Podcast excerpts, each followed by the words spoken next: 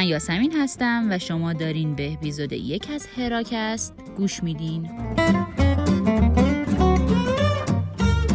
سلام منم نرگسم و امیدوارم حالتون خیلی خوب باشه. ما که خیلی خوشحالیم چون در واقع داریم اولین اپیزودمون رو ضبط می‌کنیم. خب همونطور که گفتیم ما اینجا قرار داستان زنان موفق و تاثیرگذار رو بگیم. امروز می‌خوایم داستان زنی رو بگیم که همتون اسمش رو شنیدین. ولی احتمالا شاید ندونین اسم یه خانومی بوده و داستانش چیه. کسی که خلاقیت و تابو شکنیش تحول بزرگی تو صنعت مد و فشن به وجود آورد و خیلی اون رو نماد و اسطوره فشن می‌دونن. تو این اپیزود می‌خوایم در مورد خالق برند شنل یعنی خانم کوکو شنل صحبت کنیم. مطمئنم که همتون این برند رو می‌شناسین. برندی که کیف و هم تو ایران طرفداران زیادی داره. و البته یه داستان جذاب و متفاوتم پشتشه داستانی که از قبل جنگ جهانی دوم شروع میشه تا به امروز. اما بیایم بشنویم که داستان از چه قراره و این برند افسانه چجوری به وجود اومد.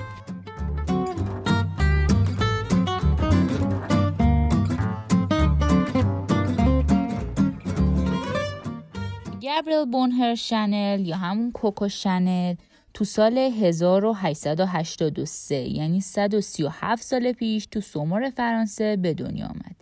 گابریل با اینکه بعدها دنیای مد رو واقعا تغییر داد اما دوران کودکی راحت و لوکسی نداشت. اون توی خانواده فقیر به دنیا آمد که پدرش دست فروش و مادرش هم رخشور بود. که البته مادرش رو تو سن دوازده سالگی از دست میده و پدرش هم که از پس هزینه ها و نگهداری دخترش بر نمی اومده اونو می‌ذاره پرورشگاه. گابریل تو پرورشگاه به وسیله راهبه ها بزرگ میشه و اونجا بود که مهارت دوختن را از راهبه یاد می‌گیره. شاید اون موقع هیچ کس فکرشو نمی‌کرد که دختر کوچولوی ما قرار دنیای فشن رو با طرحهای خودش تا تقریبا یه قرن بعدم تغییر بده. دیگه بریم سراغ جوونیاش. گبریل بزرگتر که میشه به طور موقت به عنوان خواننده تو بارها مشغول به کار میشه. پس معلومه که صداش هم خوب بوده. بعضی میگن اسم مستعارش یعنی کوکو شنل یادگار همین دوره است که کوکو برگرفته از یکی از شعرهایی که اون مرتبا میخونده و کلمه کوکو دائم توش تکرار می‌شده که حالا جلوتر یاسمین برامون play می‌کنه. ولی خودش گفته که اسم کوکو از کلمه cocotte ه که کلمه فرانسویه و به معنی معشوق است گرفته شده.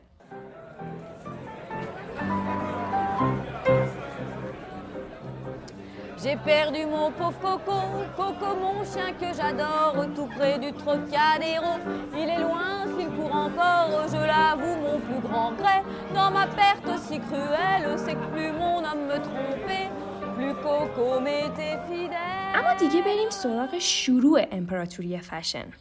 کوکو تقریبا 20 سالش که بود با اتین بالسن آشنا میشه که مردی بسیار ثروتمند و با نفوذی تو پاریس بوده.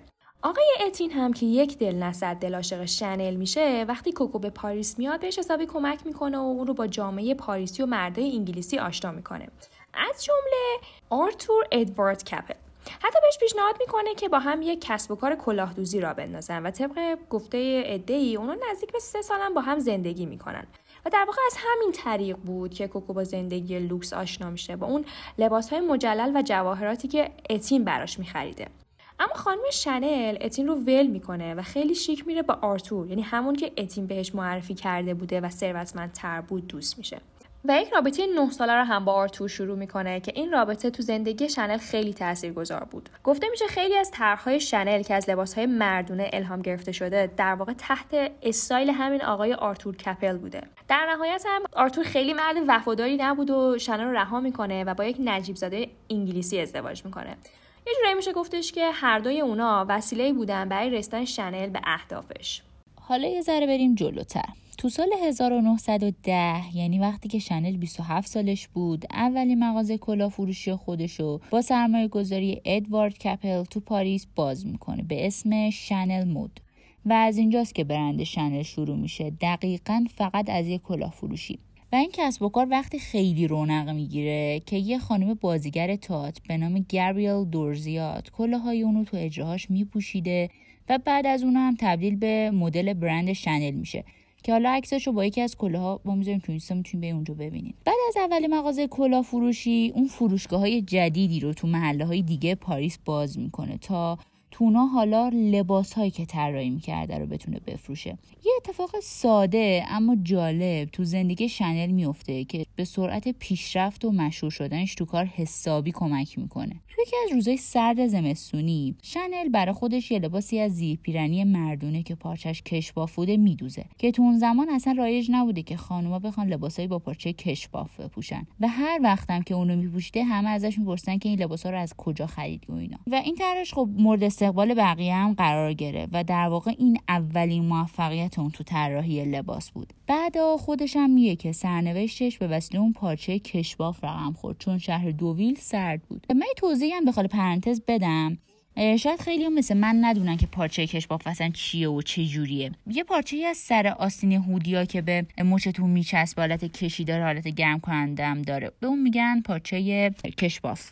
خب بریم ده سال جلوتر. تو ده 1920 شنل کسب و کار خودش رو وارد دوران جدیدی کرد. اون اولین عطر برندش رو به اسم خودش رو نمایی کرد و این اولین باری بود که یک طراح اسم خودش رو برای یک عطر میذاشت. به اسم شنل شماره پنج. حالا یه توضیح در مورد این نامگذاری بگم. شنل شماره پنج که همچنان هم یکی از محبوب ترین عطرهای شنله علت نامگذاریش از اینجاست که وقتی که شنل می‌خواست قسمت عطر رو به برندش اضافه کنه از یک عطرساز خواست تا رایه های مختلفی رو برای اون آماده کنه و اون پنجمین رایحه رو انتخاب کرد و از پنجمین رایحه خوشش اومد. به خاطر همینم اسمش رو گذاشت شنل شماره پنج. یکی دیگه از ابتکارهای شنل این بود که برای عطرش از بطری های ساده و شفاف استفاده کرد. که این ایده رو از شیشه های مشروب آقای کپل گرفته بود که عکسش رو می‌ذاریم تو اینستاگرام می‌تونید ببینید. شنل برای تولید عطرش با یه مغازه‌دار و دو تا بازرگان به نام پیر و پاول ورتیمر شریک میشه. و با پیر هم تو این دوره وارد یک رابطه دوستی میشه. حالا بگذریم. اونا به این شکل قرارداد میبندن که 70 درصد از سود به اون خانواده ورتیمر. یعنی داخل پرانتز بگم که این خانواده ورتیمر خانواده یهودی بودن که این یهودی بودن داستان داره که فعلا اینو باشه. 20 درصد از سهام با آقای مغازه‌دار و تنها 10 درصد از سهام به خود شنل می‌رسید. فروش عطر شنل هم برای سالهای طولانی منبع درآمد خیلی خوبی برای همه اونا بود. ولی شنل اصلا از سهمش راضی نبود. چند بارم سعی کرد که بتونه شرط قرارداد عوض کنه. شنل کلا میشه گفتش که به عطر خیلی ارادت داشت و یه جمله خیلی معروف هم در مورد عطر داره که میگه دیده نمیشه از یاد نمیره پیش از شخص به مقصد می‌رسه و مدت ها پس از اون اونجا رو ترک می‌کنه. یه جوری می‌خواد بگه که شما میرید ولی بوی عطر پیرهنتون هنوز هست. اما تو همین دوره بود که شنل طولانی ترین رابطه دوستیشو شروع می‌کنه. تو سال 1923 شنل با هیو گراونر که دومین دوک وستمینستر بوده این وستمینستر اسم یه منطقه ملاقات می‌کنه و اونو با هم یه رابطه ده ساله رو شروع می‌کنه. و نهایت هیو از شنل درخواست ازدواج می‌کنه و فکر کنم همه بدونیم شنل چی میگه. قطعا رد می‌کنه و حالا اینجا چی بگه خوبه. میگه که دوکای خیلی زیادی تو وستمینستر هستن ولی فقط یه دونه شنل وجود داره. کلا میشه گفتش که تشکیل خانواده هیچ وقت از دقدقه های شنل نبوده. خودش هم یه جا میگه که ترجیحش به اینه که معشوقه بمونه همون کوکو تا همسر.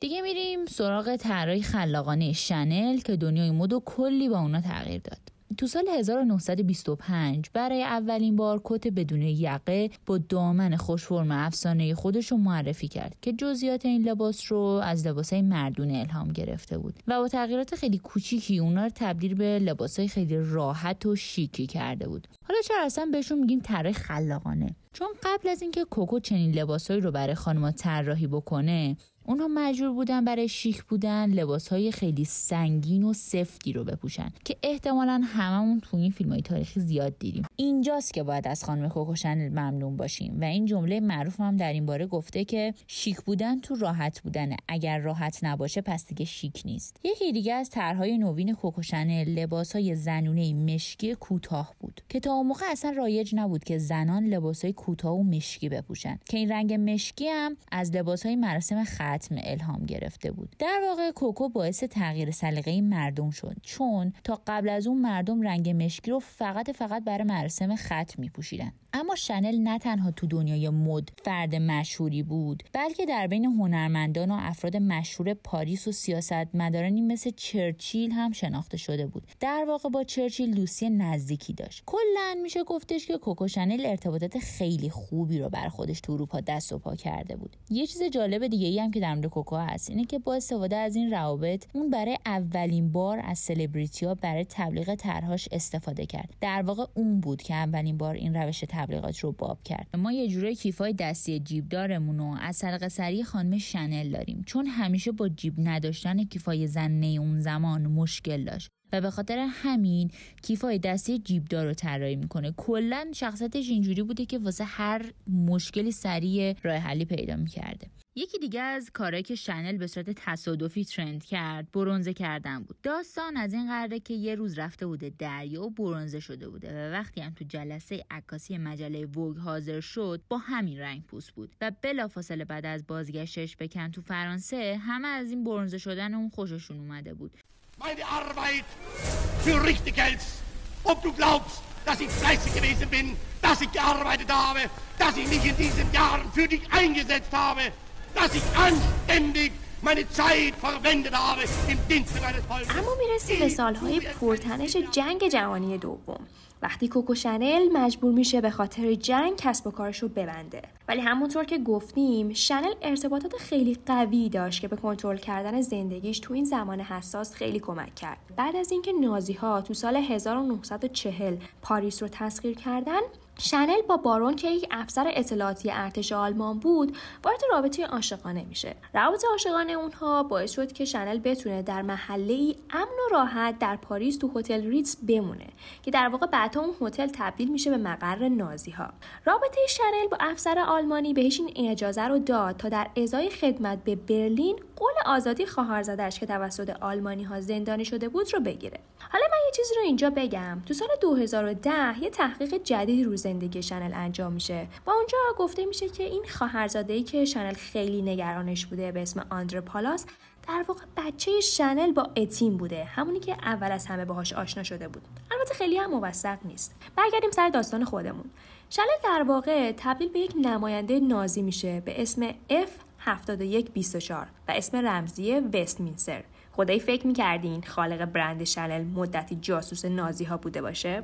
تو سالهای بوبوه جنگ از اونجایی که نازی ها با یهودی ها خیلی مخالف بودن قانونی وضع کردن که یهودی ها باید کسب و کارشون رو رها کنن. اگرم یادتون باشه گفتیم خانواده ورتیمر که 70 درصد از سهام عطر شنل رو داشتن یهودی بودن.